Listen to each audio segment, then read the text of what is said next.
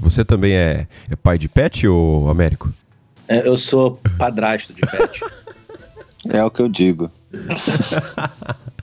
Não, mas no meu caso é fato. Quando eu comecei a namorar com a minha mulher, ela já tinha gata e eu já tinha minhas filhas. Então, assim, ela é madrasta das minhas filhas, eu sou padrasto da gata. A gata é minha enteada. Nada mais justo. Que beleza. Bom, começar agradecendo aqui o pessoal que comenta. O @VidaRica, sempre comentando aqui, muito obrigado. Fernando Pereira, o Gleidson André, o Piero Fiorelli, o @PUH181, @Nico Bercramp, olha só quem está comentando aqui. O Douglas Borges, Daniel Nunes, todo esse pessoal, o Ítalo Amorim, todo o pessoal que está nos prestigiando, a gente agradece muito. Bom, eu queria trazer um tema aqui, na verdade não é responder a pergunta, mas comentar os comentários, né? Que o pessoal, a gente pede, mas o pessoal não manda pergunta, eu fico triste com vocês, mas enfim, espero que vocês nas próximas possam mandar mais perguntas para que a gente possa ter essa interatividade. Eu queria que vocês comentassem rapidamente, o Douglas Borges falou que Tele Zagallo é o nosso Menotti Bilardo. Essa questão de Menotti e Bilardo é bem séria na Argentina, já li alguma coisa sobre isso. É uma dualidade bem firme. Eu tenho pra mim, não sei o que vocês pensam, que Tele e Zagallo fazem parte da mesma escola e há outras escolas dentro da escola brasileira. O que vocês pensam? Porque Menotti e Bilardo são diferentes, né? O que vocês acham sobre essa questão dos técnicos argentinos? Dá pra ter algum paralelo com os técnicos brasileiros? Eu acho que na Argentina as escolas são um pouco mais marcadas, do bilardismo e menotismo, e mesmo essa discussão nesses termos, né, que é antiga na Argentina. No Brasil, pelo menos antigamente, eu não ouvi falar muito em escolas, mas eu acho que tem duas meio que tradições que a gente vê mais, que eu diria que é uma espécie de escola carioca contra a escola gaúcha. O resto meio que ou se encaixa mais em uma ou em outra, né? Mas mesmo minha visão, que o futebol do Sul é um pouco mais físico e direto, eu diria que o do Rio é mais ou menos o jogo um pouco mais elaborado, um pouco menos físico, mas também, né, razoavelmente direto, mas um pouco menos, tanto que os treinadores que a gente reconhece como os que gostam mais, né, de montar times que gostam mais da bola, em geral vem do futebol carioca, por exemplo, por causa do Beto Parreira, né? Eu vejo isso, mas eu não acho que aqui é tão marcado, principalmente não tão com dois. Na Argentina ainda existem os dois papas das filosofias, né? Ainda vai surgir o Bielsa também para criar a terceira corrente lá. Então, no Brasil eu não vejo tanto isso. Eu acho que é um pouco, digamos assim, um contínuo. Eu acho que até entre o futebol do Sul e o futebol, digamos assim, o que eu chamo de carioca, há um contínuo, uma mistura maior, grande, e eu não vejo tanto esses papas que determinam os estilos. Eu acho que o mais próximo que a gente teve de uma briga bilardismo versus menotismo aqui no Brasil foi a discussão sobre se a seleção de 94 é melhor do que a de 82 porque ela ganhou. Eu acho que aí teve mas ela tá mais, acho que dentro de certos jogadores do grupo de 94 em relação a certos jogadores do grupo de 82 do que tá encarnada nos técnicos. Eu acho assim que é uma discussão, não sei, talvez de Dunga contra Sócrates, assim, alguma coisa do tipo. Assim, essa uma espécie de visão do futebol, mas não é tática, né? Basicamente, em termos do que é você ter um grande desempenho e contra, de fato, conseguir a taça. Não é quase de filosofia de vida e não de futebol. Mas o bilardismo e o menotismo tem um pouco disso, né? O Menotti fala que não basta você ganhar, você tem que dar show, o futebol tem que ser fluido, tem que ser agressivo, e o Bilardo é o pragmático. Eu acho que tem uma discussão que 94 é o pragmático, 82 é o artístico, vamos dizer assim. A diferença é que na Argentina os dois ganharam. Exatamente. A discussão lá teve outro caráter, mas eu acho que o que é mais próximo dessa briga é essa briga entre jogar bem e bonito e jogar e sacrificar o bom futebol, ou pelo menos o futebol vistoso em troca de ganhar uma taça. Mas eu acho que existem mudanças, diferenças táticas importantes entre bilardismo e menotismo, em como ver o jogo, em estratégia, em tudo, e não só filosófica. E aqui é mais ou menos, digamos, o mesmo futebol, mas um pouco mais para um lado, mais para o outro. Eu não vejo a seleção de Parreira, por exemplo, como uma quebra da tradição ou da de 82. Apenas com o mesmo futebol, mas um pouco mais, né, com um pouco mais de força física no meio, um pouco mais cauteloso, mas ainda assim é o mesmo. Aliás, o Brasil de 94 era uma equipe dominante. Eu fico espantado que as pessoas gostam de exaltar algumas, né, a Espanha de 2010, e eu acho que é mais ou menos o mesmo tipo de dominância que o Brasil de 94 fez. Não tantos gols, mas os jogos eram todos jogados no campo do adversário. Eu acho até que o Brasil de 94 tinha muito mais capacidade de fogo do que a seleção da Espanha, que fez a diferença. Era melhor, eu apostaria. Eu acho que assim, ficaria aquele jogo, os dois tentando dominar a posse de bola, só que assim, bola cair no pé de Bebeto e Romário é muito diferente de cair naquela versão do Fernando Torres e do Villa, entendeu? Eu acho que seria um jogo parecido com a final da Copa das Confederações, que o Brasil meteu 3. Também porque acho. Dunga e Mauro Silva naquele meio, a Espanha não ia conseguir, ia tomar as transições com Romário e Bebeto. Vocês estão falando sobre escolas brasileiras? Assim, o Brasil é uma coisa muito diferenciada, né? Não há um país tão grande, com uma tradição de futebol tão rica, é um país tão populoso, com tanta gente estudando e querendo dar a sua versão, né, do esporte. Então você cria algumas coisas impressionantes, como essa coisa da escola brasileira do jogar a gaúcha é bastante disseminada na nossa literatura futebolística. Mas se você pega, por exemplo, dentro do próprio Rio Grande do Sul, numa entrevista antiga do Felipão, lá, meados dos anos 2000, ele fala, lá no Rio Grande do Sul você tem a escola Enio Andrade e a escola Froner. Carlos Benevenuto Froner, que não tão conhecido do nosso público, morreu em 2002 ainda, que foi o professor do Felipão. Foi o cara em quem o Felipão se espelhou. E segundo o Tite... O Tite já fala sobre o Enio Andrade como a sua escola. Então, dentro de uma mesma escola, que é a escola gaúcha, você tem um cara como o Enio Andrade, que era mais da posse, mais do jogo, um pouco mais vistoso, e o Froner, que era mais da força física, das disputas aéreas e do futebol mais direto. Então, é bastante interessante como você tem aí uma escola também, dentro da própria escola gaúcha, duas coisas bastante distintas. Diga lá. Eu diria que até na tradição dos times, né? Lá, se eu não me engano, o Grêmio briga mais e o Internacional joga, né? Não é mais ou menos assim. As torcidas até, eu acho que se assumem com essas identidades. Tanto que eles demoraram pra se adaptar ao Renato, né? A essa coisa do Renato de circular muito a bola. Teve um tempo que os torcedores... Renato, né? O próprio Renato. Nas primeiras passagens fazia um jogo bem diferente. É verdade. Só pra fazer uma curiosidade aqui. A escola, tudo bem, né? O Rio de Janeiro tem uma importância no futebol brasileiro. O Fluminense foi o primeiro clube de futebol clube, porque os outros eram de remo, enfim, de regatas, essa coisa toda. A escola carioca é colocada na literatura como a escola que criou o que a gente conhece como futebol brasileiro. Mas a partir de Rubens Minelli, dá pra dizer que existe uma espécie de escola paulista? O próprio Brandão, que não é paulista, mas aqui em São Paulo se radicou em Palmeiras e Corinthians e criou uma nova forma de técnico, de se entender um técnico, né? Vocês acham que existe alguma coisa de uma escola paulista? Que tem sim uma escola paulista. Agora é engraçado, porque realmente os técnicos, se você pegar os grandes técnicos assim, que fizeram carreira em São Paulo, tem vários deles que você citar, os que a gente anda citando aí, eles não são originários de lá. O próprio Vanderlei Luxemburgo não é de lá. E fez carreira de jogador, por exemplo, no Flamengo e no Internacional, basicamente. Vocês lembram de outro, além do Rubens Minelli, que é paulista? Não, tem o Oswaldo Brandão acho que né, mas assim, o Feola acho que é paulista, né, ele foi um técnico importante. O Feola é paulista, eu acho. Não, o Oswaldo Brandão é gaúcho, pô. Gaúcho também? Gaúcho, é. Não, o treinador é carioca ou gaúcho, isso aí é a regra. Se olhar a história da seleção... Teodino Sani, é verdade, Teodino Sani. Dino Sani era nascido em São Paulo, capital, inclusive. Agora, é importante a gente...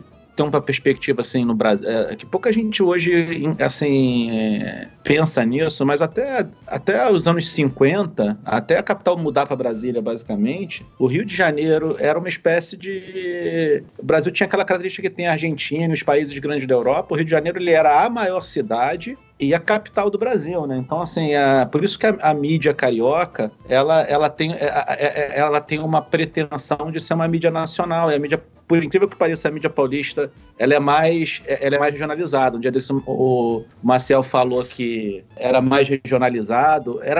Eu tive um choque quando meus pais assinaram a Folha uma época aqui no Rio. O caderno de esporte da Folha era completamente focado em São Paulo, do Globo e do Jornal do Brasil. Olha só o nome dos jornais. Um é Folha de São Paulo, o outro chama O Globo e o outro chamava Jornal do Brasil, né? O Estado de São Paulo. Não sei se existe mais. Aqui é o Estado de São Paulo, o Diário de São Paulo, é tudo de São Paulo. Uhum. Exatamente. Então, assim, eles falavam do futebol paulista, assim, óbvio, não colocava assim, grandes espaços, mas sempre se falava, eles tinham uma preocupação maior de falar, principalmente de São Paulo, às vezes dos outros times de fora. Então, assim, o próprio canal, a TV Globo, era assim, era bem mais nacional, enquanto a Bandeirantes era bem paulista, quando você tinha TV aberta. Então, acho que isso também tem uma... Tem essa questão do histórico da formação do país, acho que influencia isso. Então, os técnicos cariocas certamente ganharam mais projeção naquela época, porque os jogos que eram passados desde as décadas de 40 e 50 no rádio para o Brasil inteiro, eram os jogos do Rio, e é por isso que a torcida do Flamengo é a torcida nacional. Não tem nada a ver com geração Z, aquilo só ajudou, porque quando você teve o boom da televisão, também era o Flamengo dominante. Você já tinha um predomínio das torcidas do Rio, fora do Rio, desde os anos 30, 40, 50. O Eurico Miranda sempre fala que o responsável pelo Flamengo ser a maior torcida do Brasil é o Mário, né? Ele sempre reclama disso, que o Mário Filho preteria o Vasco e escolheu o Flamengo para ser o grande clube brasileiro. O irmão dele, que era mais renomado, era tricolor, sabe que é o irmão do Mário Filho, né? Sim. Nelson Rodrigues, é verdade. Só o Nelson Rodrigues. Bom, legal esse papo de história, de futebol, né? Interessante. Eu digo só que eu deixei o Américo falar tudo aí, mas era isso. Eu tinha na cabeça, era similar. Não, eu perguntei porque... Na verdade, o centro, né? Na mesma época que o futebol no Brasil se desenvolveu, nosso centro cultural e de mídia, tudo era o Rio de Janeiro. Então, e esses treinadores, eu acho que a maior influência é o Rio de Janeiro.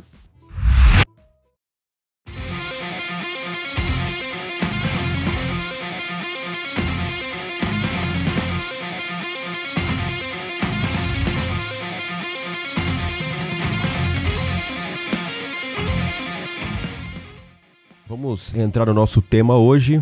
Eu possivelmente vou colocar na edição aí um heavy metal para tocar de fundo musical, porque vamos falar sobre pressing, contra-pressing. Eu nunca sei pronunciar Gegenpressing, o pessoal gosta de falar nessas palavras meio excêntricas. Vamos falar sobre futebol sob pressão. Vamos falar muito sobre Arrigo Sacchi, sobre Jürgen Klopp, mas também sobre Pep Guardiola, sobre por que não, Pep Bordalás, todos esses técnicos que utilizam a pressão, junto com a posse, junto com um jogo mais direto, enfim. Esse é o nosso tema. Eu queria começar, vou deixar para vocês escolherem quem que vai responder essa pergunta aí, vocês que lutem. Pressing é um negócio que causa... Eu não sou muito afeito a didatismo, a ficar aqui explicando termos e acho um negócio meio chato. Mas eu acho importante a gente dar uma visão, tentar dar uma visão simples. Porque muita gente que não é tão nerd de tática igual a gente, tem dificuldade de entender porque que se fala muito sobre pressing, dá a impressão que é pressão, por assim dizer, numa tradição literal, a pressão que sempre se fala no futebol. Mas é um pouco além disso. Alguém me disse que talvez o termo em português melhor para se denominar seria aperto e não pressão. Talvez tenha sido o Marcelo que tenha me falado isso. Então, eu queria que vocês tentassem, assim, se fosse para explicar para uma pessoa que não é nerd de tática, o que vem a ser pressing, qual a diferença de contra-pressing, qual a diferença do pressing do Pep Guardiola pro pressing do Klopp, enfim, vamos tentar achar petróleo, como diz o Maciel, em cima desse conceito, a importância dele pro futebol que se joga atualmente, por favor. Eu entendo, pelo menos assim, eu vou vender pelo preço que eu comprei. Por exemplo, uma coisa que é mais fácil, as pessoas entendem quando um jogador marca o outro, digamos assim, a gente tem duas fases. A gente pode cercar, certo? Tentar impedir a progressão. E às vezes o cara vai pro bote, né? Pro combate, pra disputa, para tentar a roubada. O que é o pressing?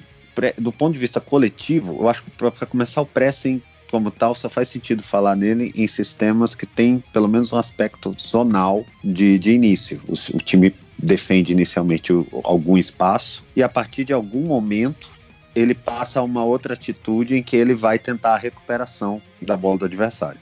Mas aí eu tô falando do ponto de vista coletivo. Então é um movimento de mais de um jogador visando isso. geralmente esse movimento é exatamente de que você tem o primeiro, o time está em alguma formação defendendo o espaço, e a partir de que a bola chega em alguma zona ou algum jogador dá algum comando, os jogadores vão ter uma atitude agressiva, coletiva, né, dois, três ou alguns jogadores de um setor pelo menos do time, agressiva, fechando o portador da bola e as opções que ele tem. E aí isso eu chamo de pressing. Isso pode ser feito tanto no campo de ataque, que isso é mais visível e é mais ou menos o que as pessoas dizem, né? Quando falam pressing meio no sentido sem muito detalhe, geralmente reconhecido aí, mas também pode ser no campo defensivo. Existem equipes que esperam o adversário entrar bem fundo no campo para ativar o pressing. Bom, esse é o preço que é assim que eu entendo. Um comentário sobre essa questão do pressing está mais associado hoje a você fazer no campo de ataque. No campo de defesa, principalmente perto do gol, perto da área, o pressing é a regra, né? Você não dá espaço para o adversário perto do seu gol. O que muda e o que mudou no futebol recente, eu acho que isso, eu atribuo isso a duas mudanças importantes, tá? Uma é o fim da regra que permitiu o recuo de bola em 92, para o goleiro, onde o goleiro podia pegar com a mão. Para quem não viveu essa época, é importante saber que isso acontecia. E o segundo é a melhoria física, porque você fazer pressing no campo do adversário sempre foi uma realidade no futebol, só que era uma realidade que você executava em momentos específicos da partida, senão você ia estourar o seu time. Não dava para pensar num time nos anos 60, 70... pressionando o tempo inteiro, com algumas exceções, como eram a Holanda de 74, o Ajax ali do final dos anos 60 e o Dinamo de Kiev, que eram times todos preparados para fazer isso, mas era muito raro. Então, assim, o movimento de pressing efetivamente é você, ele pode, do ponto de vista individual, da tática individual do jogador, é ele apertar o adversário para tentar roubar a bola. E o pressing coletivo é o time se organizar para fazer isso. Só que quando você faz organizado, não necessariamente vai estar todo mundo diminuindo o espaço do portador da bola, vai ter gente bloqueando o espaço ou então marcando em cima qualquer jogador que possa receber o passe. E eu vejo a organização do pressing, esses comandos, como o Marcelo falou, nem sempre eles são comandos de algum jogador. Os jogadores eles aprendem a interpretar as situações. Se você olhar um time que pressiona bem, você vai ver que tem alguns comportamentos que levam eles a aumentar a intensidade da pressão. O principal é quando o jogador se vira de lado ou de trás para passar a bola. Porque quando o jogador recebe a bola de frente, tem espaço, um espaço de 2 ou 3 metros para o marcador, se você entra naquela situação onde você se der o bote, é muito fácil ele desviar a bola, dar um jogo de corpo e tirar você da jogada e ter algum espaço para progredir ou para passar. Agora, se ele se vira de costas, a opção que ele tem é passar para trás, então você vai conseguir empurrar o adversário cada vez mais para trás e ficar numa posição desconfortável. Então você pode ver que toda vez que alguém recebe de costas e passa a bola principalmente para o lado ou um pouco para trás, qualquer time que pressiona, ele vai começar a avançar e cercar todo mundo que tem em volta e vai tentar empurrar geralmente ele para um lado. Então, esses movimentos que vieram também agora com até com aquele que o húngaro chamava de revolução dos espaços do Mourinho, ele foi aperfeiçoado recentemente com um modelo de pressing onde a primeira linha faz esse pressing e depois a segunda linha, que é a linha de meio campo, ela encurta o espaço para a saída de bola, e a terceira linha vem atrás que já são os zagueiros e vai marcar ali na linha central para não deixar ninguém passar. Tem toda uma mudança tática recente que é impulsionada pela mudança física no futebol, que tornou esse tipo de ação coletiva bem comum e eficaz até. E se você pensar no futebol antigo, o que acontecia com um goleiro que recebe uma bola na mão? Você faz o pressing, o cara dá a bola no goleiro, o goleiro pega a bola com a mão e joga por cima da cabeça de quem está pressionando na segunda linha e sai jogando. E era a regra mais ou menos até os anos 80. Era muito difícil você fazer um pressing eficiente em cima de uma equipe um pouco mais qualificada, porque o goleiro ia pegar a bola, e você via muito mais isso nos anos 80, os goleiros fazerem lançamentos até longos com a mão, que você quase não vê mais hoje em dia, mas acho que isso vale como nota. Viu, ali no final dos anos 80, começo dos 90, começou a ficar virou uma festa, né? De todo mundo que fazia 1-0 já queria recuar a bola pro goleiro e acabou o jogo. Mas interessante isso que o Américo falou, porque eu li, eu acho que uma vez, o Eduardo Secone dizendo: a marcação, sempre existiu a marcação do homem da bola. As equipes, majoritariamente, até, principalmente no Brasil, marcavam por encaixes. Então, o homem da bola e as opções de passe estavam sempre marcadas. Só que nos anos 2000, você teve aí, talvez, né, o Mourinho como o maior exemplo disso, os técnicos passaram a adotar mais a marcação por zona, a ter aquilo que se chama de organização defensiva. Ou, talvez esse modelo de pressing, contra-pressing, seja um equilíbrio entre os dois, né? Você tem a agressividade da marcação por encaixes, né, marcação individual, e a organização, um certo default que ele cita, né? Você tem a pressão, você tem a agressividade, mas você tem um default, um padrão para os jogadores terem em mente e na hora de recompor, cada um saber bem onde é que tem que ficar. Mas pergunta para você, Marcel, como o pressing ajuda um time fofinho a sofrer menos? Então, eu acho até que isso ajuda. Time fofinho, acho que não tem muita salvação não, na verdade. Eu acho que mesmo aquele máximo que o time fofinho pode fazer se for realmente muito bom tecnicamente, dominar a bola, lógico, o pressing pode ajudar um pouco, né, a depender menos um pouco de ganhar disputas no próprio campo. O Barcelona e a seleção espanhola mostraram que dá para ser competitivo sem tanta força física, mas a lenda, na verdade, não eram tão fofos assim quanto se diz, né? Xavi era um sujeito fisicamente privilegiado, embora baixinho. Busquets estava lá, Xabi Alonso também tinha um porte físico bom para o meio-campista. Então não era, os baixinhos eram outros. Mas algo que isso mostrou é que realmente defender longe da área é bom para times com uma mais baixa estatura, né? Através do pressing no campo de ataque, exatamente porque o perigo da bola na área é menor, das faltas acontecerem próximo à área e transformarem em bolas paradas, que esses times mais, né, com jogadores fisicamente menores poderiam sofrer. Eu entendo que essa é a grande vantagem, você faz a disputa longe daquela zona onde as coisas viram cruzamentos, né, que geralmente esses times estão em desvantagem. Mas mesmo assim, ter pelo menos um jogador de força física no meio campo é muito importante para o pressing, e você vê com esse time montado baseado em pressing, como o Liverpool, ele é feito, né, ele é composto de jogadores fisicamente dominantes, né? Então, time fofinho, eu acho que é um problema, é sempre um defeito, não importa a maneira que você resolva jogar. Mas se os times do Diniz tivessem um pressing mais efetivo, eu acho que ele seriam times bem melhores. Acho que falta isso, quando ele perde a posse, ele não consegue recuperar nunca, praticamente nunca, perto. Na verdade, essa é a parte do Gegenpressing, né? A pressão pós-perda, né? Que são fracas. É a transição defensiva, essencialmente, que a gente está, né, nesse aspecto, né? O pressing, em geral, não precisa ser a pós-perda. Ele pode ser ativado exatamente por um jogador ficar de costas, um jogador dominar mal um passe, um jogador adversário. O líder do time, né, simplesmente muda de comportamento, os outros seguem, porque ele enxerga que talvez um certo adversário vai ter dificuldades. Por isso que eu falei do comando, porque muitas vezes os times têm um jogador que o time é passivo até que ele age. E ele geralmente é o primeiro a mudar de comportamento, né? Vários times têm esse jogador. Tem o Gegenpressing, que é seja lá o que acontecer, quando nós perdemos a bola, todo mundo entra em modo caça e recuperamos. Esse é o problema, isso para os times fofinhos, e isso é fundamental, eles não vivem sem isso, porque pelo menos é um dos raros momentos em que a diferença física não importa tanto, né? Porque geralmente a recuperação de bola pelo adversário também é um momento de domínio, em que o domínio da bola por ele também não é bom, né?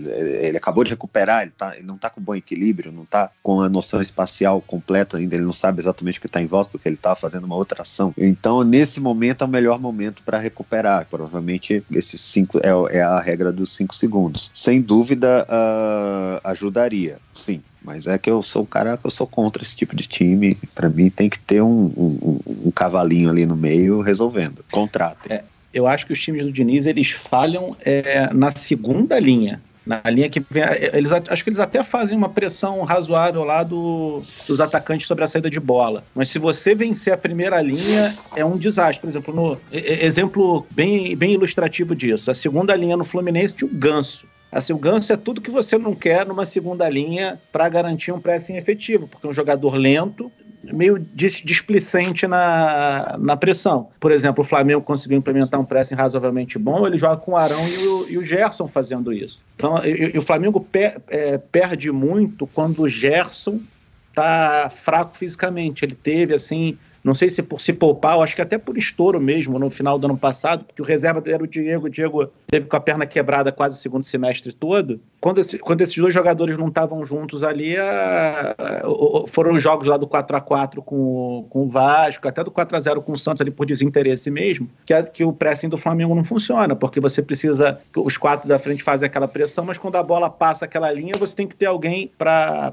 entrar e ganhar meio na marra e devolver a bola para frente, que era exatamente o que o trio de meias do Barcelona fazia. Eles eram muito eficientes nisso. A bola quando passava da linha dos três atacantes, os três meias eles vinham e recuperavam. Eles não deixavam ninguém receber ali com tranquilidade. Acho que se fala pouco disso, se pensa muito assim na primeira linha pressionando, mas é exatamente o que o Liverpool faz. O Liverpool tem três volantões ali no meio. Por que eles não têm um jogador de criação no meio? Não tem, porque se a estratégia dele é do Gegenpressing, esse meio, a principal função dele tem que ser recuperar a bola. Quer dizer, não pode, se o cara vence a primeira linha de pressão, a segunda linha não pode ser vencida.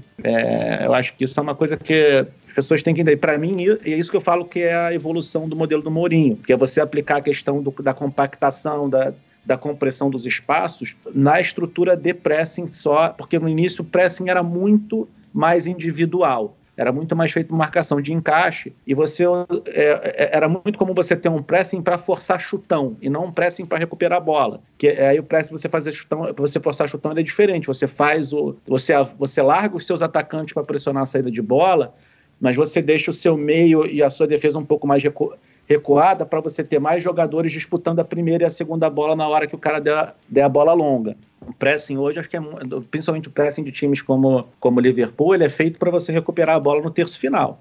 O do Barcelona também. Então o meio vai para ganhar a bola ali, para não deixar passar. Interessante que eu li na timeline, eu não sei, não lembro agora, eu tenho esse problema. Coisas acho legal, depois não consigo dar o crédito, mas eu aviso que não sou eu que estou dizendo isso. Que assim, no Brasil, historicamente, existe aquela coisa do jogador da compensação e do jogador da função. Então você tinha lá o Dudu e o Ademir da Guia. O Ademir da Guia tinha a função de armar o time e o Dudu ia compensar o Ademir da Guia. Então o Dudu ia jogar em função do Ademir. Né? Então você tinha, por exemplo, Palmeiras do Luxemburgo de 96, você tinha o Amaral e o Flávio Conceição, que compensavam os movimentos de Miller, Rivaldo, Luizão e Djalminha. E assim, para esse tipo de jogo, igual você tem o Wijnaldum.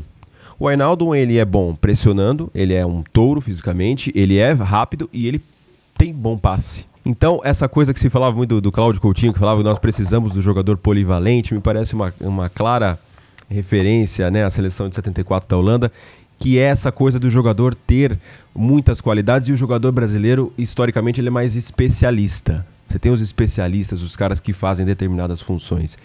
Vocês acham que, para o futebol brasileiro, resistir a essa evolução física do jogo, nós vamos precisar de mais jogadores como o Wijnaldum, que sabem fazer tudo ok e algumas coisas muito bem, eu acho que ele é um jogador subestimado até, do que historicamente a gente teve os especialistas? Isso já está acontecendo de alguma forma?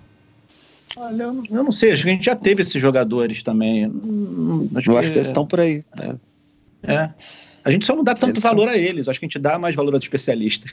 Os especialistas são melhores. Porque a gente tem muito especialista, talvez os outros países não tenham tanto especialista quanto a gente teve, né?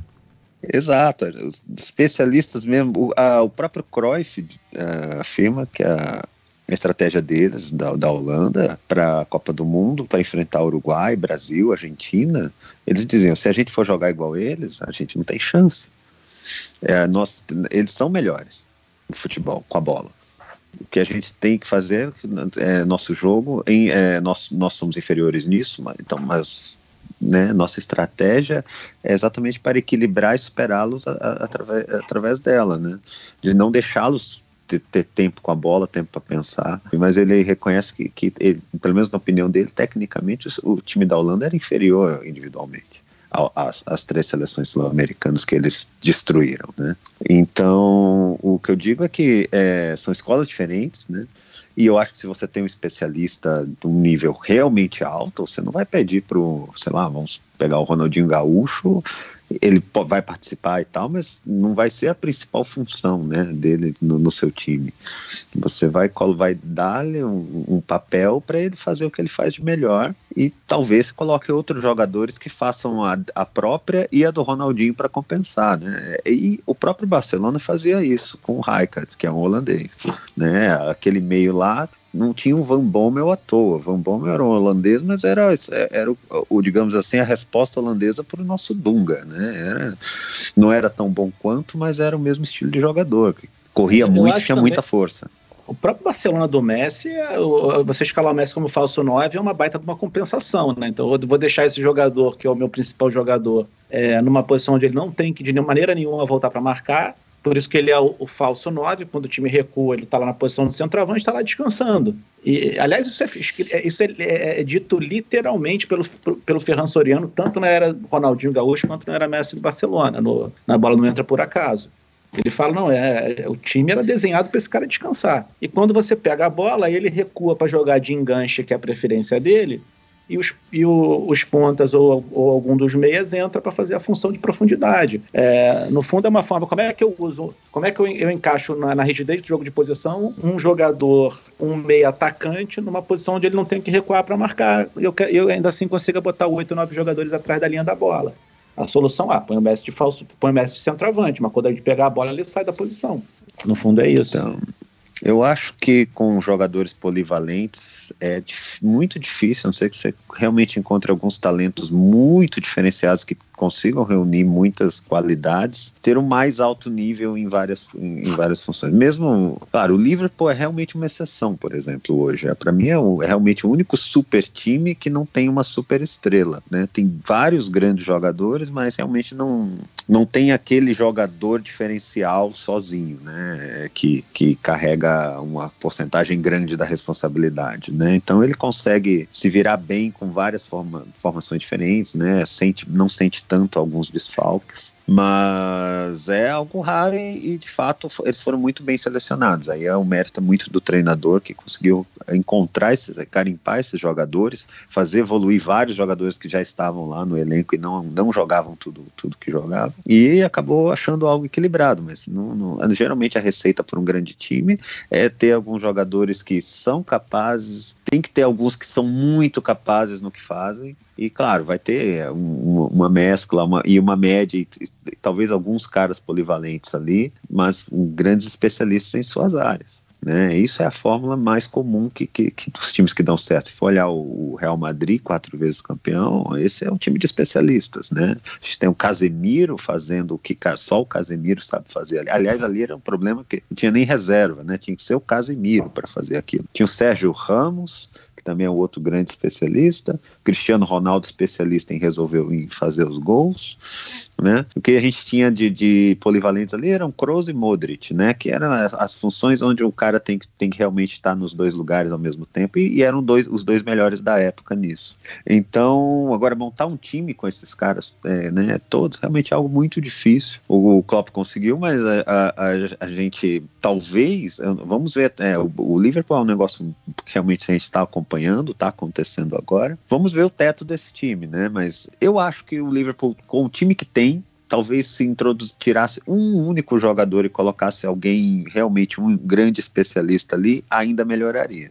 Né? Tirar 2 já desmonta o time, mas eu acho que um talvez melhorasse. Aquela função do Firmino é ótima, é excelente, mas ali talvez um cara ainda mais craque, e talvez um pouco menos trabalhador, elevaria um pouquinho o nível do Liverpool, eu acho. Então, eu fiz essa pergunta porque eu estava escutando o podcast do Kleber Machado e com Falcão, E o Falcão dizia, né, que para ele o futebol brasileiro começou a ficar menos, digamos assim, dominante no mundo quando nos anos 80 apareceram essas coisas do volante marcador, do sujeito que tá ali só para compensar os outros, e que na época dele o meio-campista era um meio-campista, que ele era um jogador que foi formado para ser completo no passe, na pressão, na marcação, e que em dado momento o futebol brasileiro meio que se compartimentou, os jogadores se centralizaram em algumas funções muito específicas, e isso tornou o futebol brasileiro uma coisa diferente do que era na época dele. Eu costumo brincar que se eu pudesse pegar um jogador do passado e colocar hoje para jogar no time do Klopp, seria o Dunga, um brasileiro, né? Ou o Maurício, que eram jogadores com essa capacidade tanto de passe para um jogo que tem muita circulação da bola, mas também eram fantásticos pressionando, né? Esses dois são muito subestimados aqui no Brasil, esses dois. Principalmente o Dunga. Agora, eu acho que assim, talvez pela influência do próprio Coutinho, o Flamengo de 81 tinha essa característica nos jogadores de meio e até no Júnior, de polivalência. Se você pegar as formações que você teve de 80 até 83, até de 78 antes, você via assim, o Tita, por exemplo, que era meia central na ponta direita, o Adílio jogou na ponta esquerda, do lado do Zico, e como segundo volante. O Andrade, que era um meia de origem, ele vai para a Venezuela, onde ele jogava de 10 e volta pro Flamengo para jogar de primeiro volante. O Júnior era meia na divisão de base, virou lateral direito, aí contrataram o melhor lateral direito na época do Toninho Barroso, ele foi treinar, foi para lateral esquerda, fez a carreira na lateral esquerda e voltou para ser o melhor jogador do Campeonato Brasileiro aos 38 anos, jogando de meia também. Jogou a Copa de 86 como meia. Então, assim, aí talvez seja o trabalho do Coutinho e essa mentalidade dele aplicada ao clube que ele, basicamente, o único clube que ele dirigiu, né, aqui no Brasil. Então, eu acho que ele tinha, assim, uma questão de polivalência. Eu acho que isso tem...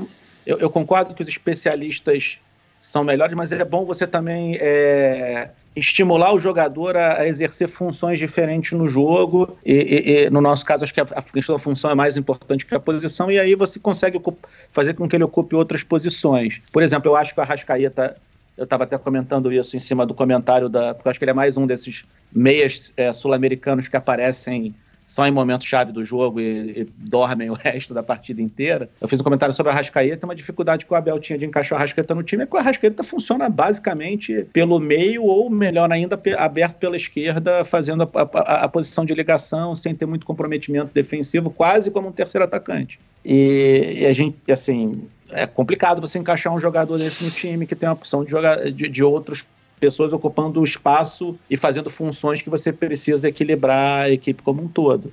O Jorge Jesus resolveu isso fazendo o time do Flamengo jogar lá na frente, aí dava para ter um terceiro jogador mais solto. Então, eu acho que essa questão da polivalência é importante até para o jogador se encaixar em situações diferentes e em contextos diferentes que até ao longo da carreira ele pode enfrentar. Por exemplo, um jogador mais versátil e bom, ele, numa seleção brasileira, se ele disputa a posição com outro craque do mesmo nível ou melhor do que ele talvez seja titular, sendo deslocado para uma posição um pouco diferente. E que eu não sei exatamente o que o Falcão quer dizer com dominância do futebol brasileiro. O Brasil teve duas claras épocas de clara dominância, foram os anos 60 e os anos 90, certo? Entre isso... Ele fala sobre o fato de que em qualquer lugar que ele ia, as pessoas tinham certeza que o Brasil era a melhor seleção, mesmo que não ganhasse. Não é dominância de títulos, mas ele ia para a Itália e todo mundo tinha certeza e concordava e era unânime em dizer: o Brasil é a melhor seleção do mundo, é quem joga melhor futebol, é um futebol mais evoluído do que os outros, digamos assim. E hoje não, hoje você pergunta e as pessoas ficam em dúvida, né? Hoje não, mas nos anos 2000 também não havia dúvida. Isso é verdade. De 94 a 2006, tirando aquele período entre a Copa de 98 e 2002, que teve a contusão do Ronaldo. E o Rivaldo também não estava. Ele tinha dificuldade de se adaptar. O Rivaldo jogou duas Copas excelentes. Ele jogou dois períodos eliminatórios, assim, um pouco questionáveis. Mas nesse período... Hierarquia pura. Eu acho que existe um saudosismo grande em relação à seleção de 82, 86, e se subestima muito as seleções brasileiras dos anos 90 e começo dos 2000. Se diz que ganhava, chegava em finais, mas não era igual, né? Então tem muito isso de... É claro que a seleção brasileira foi dominante nos anos 90, mas se tem esse sentimentalismo de mas não era igual, né? Não era igual anos 80. Vai dizer que também, então, e não deu show? Claro que deu. 97... Né? 2005, a Copa de 2002 ganhou todas as partidas. Ganhou a Copa América de 2004, 2005, naquela no Peru lá com o time reserva contra a Argentina titular, pô. Sim, foram grandes. A Argentina era o segundo melhor time da época. É. O primeiro era o Brasil, o segundo era a Argentina. A gente foi lá com o time reserva e ganhou. A verdade é que o Brasil, a seleção brasileira... O Brasil começa a cair depois da Copa de 2006. Sim. Aí estamos no estado que estamos agora. É que se tenta determinar o porquê que o Brasil deixou de ser isso ou aquilo, e sempre se usa algumas coisas, né? Mas o fato é que o Brasil sempre foi dominante no futebol mundial com várias formas diferentes de jogar. Não foi só uma. Então não dá pra dizer, porque 82 era o certo, ou 70 era o certo, ou 94 era o jeito certo. Não, o Brasil sempre foi justamente o pluralismo, porque é um país muito grande, porque tem técnicos muito diferentes dentro do próprio país, e a seleção dava show com o Felipão, né, num jogo mais direto, e com o Parreira tocando a bola e com o Telê fazendo o que ele fazia. Enfim, eu acho que às vezes tem essa coisa não tem um jeito certo pro Brasil voltar a ser dominante. A forma vai aparecer e vai depender de muitas variáveis. O que é importante são os jogadores que o Brasil forma. Exatamente. O Brasil sempre foi dominante quando formou esses jogadores que nenhum país consegue formar, com essas características. A gente tem uma grande vantagem física, por exemplo, sobre a maioria dos nossos vizinhos sul-americanos, que nós somos um povo mais plural, com mais tipos físicos, né? Mistura étnica que gera também uma gama maior de tipos de jogadores. A Argentina sempre tem muita técnica, tem jogadores muito criativos, mas sempre leva pior fisicamente contra o Brasil.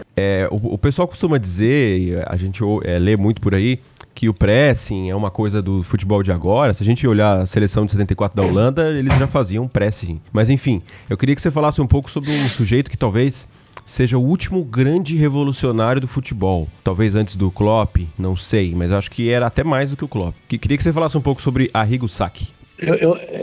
Esse é um negócio curioso, né? Porque na época eu era novo, mas assim, a gente passava ali com o Silvio Luiz narrando os jogos na Bandeirantes, e o grande time da Itália era o Napoli, que já tinha, naquela temporada, se não me engano, já tinha Careca alemão, e todo mundo esperava que o Napoli fosse atropelar todo mundo com Maradona, assim, no auge do auge da carreira. De repente aparece um Milan aí com os três holandeses ali, meia dúzia não, um quarto de dúzia, para ser bem preciso, e eles começam a ganhar de todo mundo. E eles chegam no final do campeonato, ganham do Napoli, e aí começam a dominar a Europa. E aquele time jogava de uma maneira muito diferente, porque assim, o futebol tinha entrado numa fase onde estava se jogando quase que de maneira igual, com três zagueiros, alas que avançavam e tudo. Ele monta um 4-4-2, que faz uma pressão incansável no campo de ataque. Ele já exibe algumas características do que o Mourinho depois aperfeiçoaria na questão da marcação por zona, de ter um time compacto que se mexe inteiro. Eu lembro que na época quem comentava, um dos comentaristas da Rede Globo era o Chico Anísio, humorista mesmo, e numa das finais na época ainda era Copa dos Campeões, não era Champions League ainda, que eles ganharam, ele falava: como é que a gente vai dizer como é que esse time joga? Ele joga em 1-8-1, 2-7-1, porque ele não tinha uma forma. O time andava para frente e para trás, todo compactado, e fazia essa pressão muito forte no campo de ataque. E depois, quando você lê um pouco o Sacchi falando sobre isso, ele fala que ele modula essa pressão. Ele fala, naquela época eles já não tinham... E mesmo hoje, assim, se você olhar os times que jogam com pressão, eles modulam a pressão. Porque quando o time ele já tem a reputação de que ele pressiona, o adversário tem medo de sair jogando contra ele. Então, só dele ocupar o espaço, assim, de vez em quando, dar uma descansadinha, o adversário não se sente confortável para tentar sair jogando. Então ele falava que ele modulava a pressão de vez em quando, ele fazia uma pressão mais ativa para roubar a bola, de vez em quando ele só ocupava os espaços ali para não deixar jogar e permitir que o time descansasse. Tinha isso na época. E lembra outra coisa que eu falei antes, na época ainda era possível recuar a bola. Então o time tinha que saber também até que momento ele sobe a pressão para não deixar as costas da defesa desguarnecida, porque senão um chutão de goleiro ou uma saída até com a mão, que é uma forma mais precisa de fazer um passe, podia comprometer. Mas na época foi bem revolucionário, até porque você estava no auge dos times que se plantavam um pouco atrás para sair com um gênio como Maradona. Esse era o que mandava no campeonato italiano na época. E outra coisa importante dizer é que o campeonato italiano nessa época ele significava o que a Champions League significa hoje, tá? Os melhores jogadores do mundo jogavam no campeonato italiano. Hoje a lógica da eleição do melhor jogador do mundo é quem ganhou a Champions League ou quem ganhou a Copa do Mundo. Naquela época era quem ganhou o campeonato italiano ou quem ganhou a Copa do Mundo. Se você pegar até 95, 96 ali, acho que até a eleição do Jorge Weah, era ou o melhor jogador da Copa do Mundo ou o melhor jogador do Campeonato Italiano. Não tinha meio termo. E num caso foi o mesmo que foi o Matheus, em 90. Então, foi um negócio realmente impressionante, muito revolucionário e que montou um time que depois outros técnicos como o Capello fizeram dinastia. O Milan dominou o futebol italiano ali por uns bons 5 a 6 anos. Eu queria, sim, até mesmo uma dúvida que eu tenho. Porque o pressing já existia. Eu me lembro de assistir vídeos, acho que do Dynamo, dos anos 60, os caras já faziam mais ou menos um pressing. E o Rinus Michels, então, né, conhecido historicamente. O que foi exatamente a revolução do Sacchi? O que ele tinha de diferente desses times anteriores que já faziam esse pressing? Eu entendo que o que o Sacchi faz, que, por exemplo, não tinha tanto na Holanda, nesses times, né, no Dynamo, bem que o Dynamo era algo mais sistematizado, talvez até mais próximo. Era a questão do time ser realmente muito compacto, né? A distância entre a primeira e a última linha controlada o jogo inteiro, né? Essa fixação com não deixar espaço no meio do time. Por exemplo, o jogo mais antigo que eu encontrei nessa tradição russa foi um jogo do Dynamo do Maslov, antes do Lobanovskyi, mas Maslov chegou a ser treinador do Lobanovskyi. E esse time já faz alguma coisa bem similar ao que os times de hoje fazem. Jogava em 4-4-2, aí o que acontecia é que geralmente os dois atacantes faziam um cercozinho lá na saída dos zagueiros, e quando a bola chegava nos meias, eles... geralmente quando mais ou menos na linha central do campo, os meias faziam coletivamente uma caça enquanto a defesa defendia em zona. Havia um espaço entre o meio e a defesa ali, mas isso já causava problemas porque o adversário jogava marcando individualmente. Se não me engano, o jogo que eu peguei era algum jogo internacional, acho que era um time da Áustria, que jogava num WM, cada um pegando o seu. Era uma diferença bem clara, né, que dava para ver. E o time do Maslov, o Dynamo jogava com esses 4 de meio campo, tinha um comportamento assim que eu achei, nossa, parece normal. Não parece o WM, que me parece estranho, né, que é cada um pegando o seu. Que é exatamente o que os times falam. Um cara chegava perto, os outros fechavam a linha de passe, às vezes 2 dobravam no da bola para roubar, e esses 4 caras no meio campo corriam mais, todo mundo, né? Eles tinham que correr muito, né? Eles tinham que dar esses piques às vezes, que eles mudavam de comportamento exatamente quando a bola chegava na zona deles. Mas eram esses 4 e a defesa fechava o espaço, por exemplo. No Milan, basicamente o time inteiro fazia a basculação junta para fechar o adversário, né? O cara pegava a bola aqui na lateral direita, vinha o atacante do lado direito, o meio, o lateral cobrindo, o time inteiro ficava meio curto aqui do lado do campo. Então o cara não tinha para onde ir mesmo. A esquerda era isso, a bola ia para trás, o time subia junto. Não tinha como ele achar um passe no meio do time, se jogasse por cima, estava todo mundo impedido. E o goleiro jogava adiantado. Então, a questão do Milan, acho que é de levar isso para os 10 jogadores de linha, ou diria até mesmo o goleiro, para os 11, né, funcionarem como uma coisa só. Eu queria deixar um adendo. O time do Maslov fazia isso nos 60, a gente fala da questão física, a gente tem que lembrar que era controle central da União Soviética sobre os esportes e que a gente não sabe exatamente o que se fazia para os jogadores terem capacidade física. Nem eles sabem exatamente. Exatamente.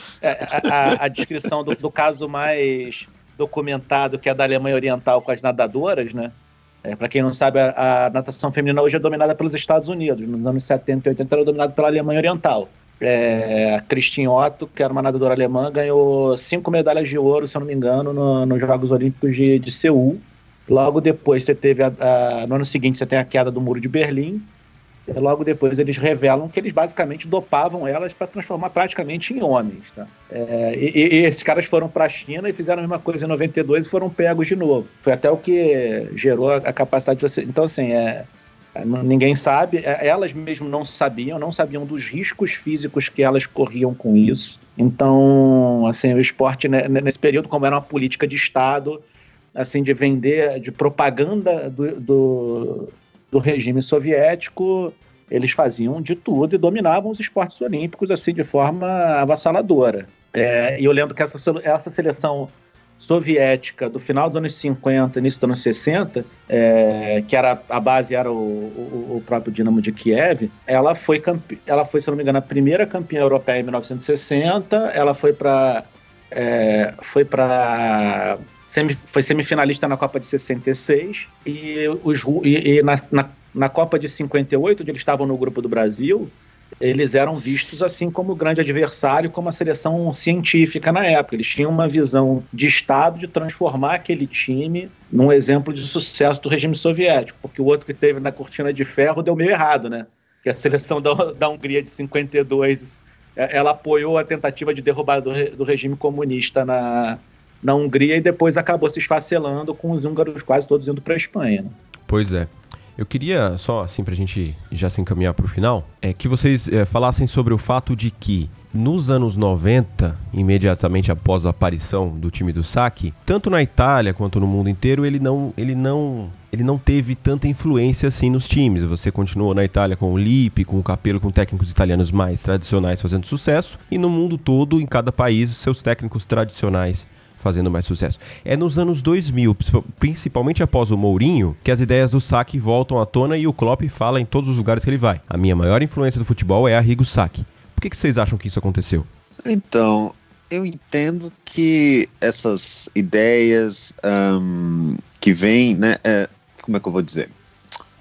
As coisas não acontecem de maneira automática. As influências, elas vão se propagar digamos assim, nos jovens atuais, quando eles vão repetir as influências do passado, talvez quando eles já forem, né, os senhores, né? É um fato que eu estava vendo no show business, né, tipo Netflix, assim, que tem muita referência agora dos anos 80. Por quê? Porque provavelmente as crianças dos anos 80 finalmente estão produzindo, né, alguma coisa que chega no Netflix. Então eles estão repetindo aquilo que eles aprenderam.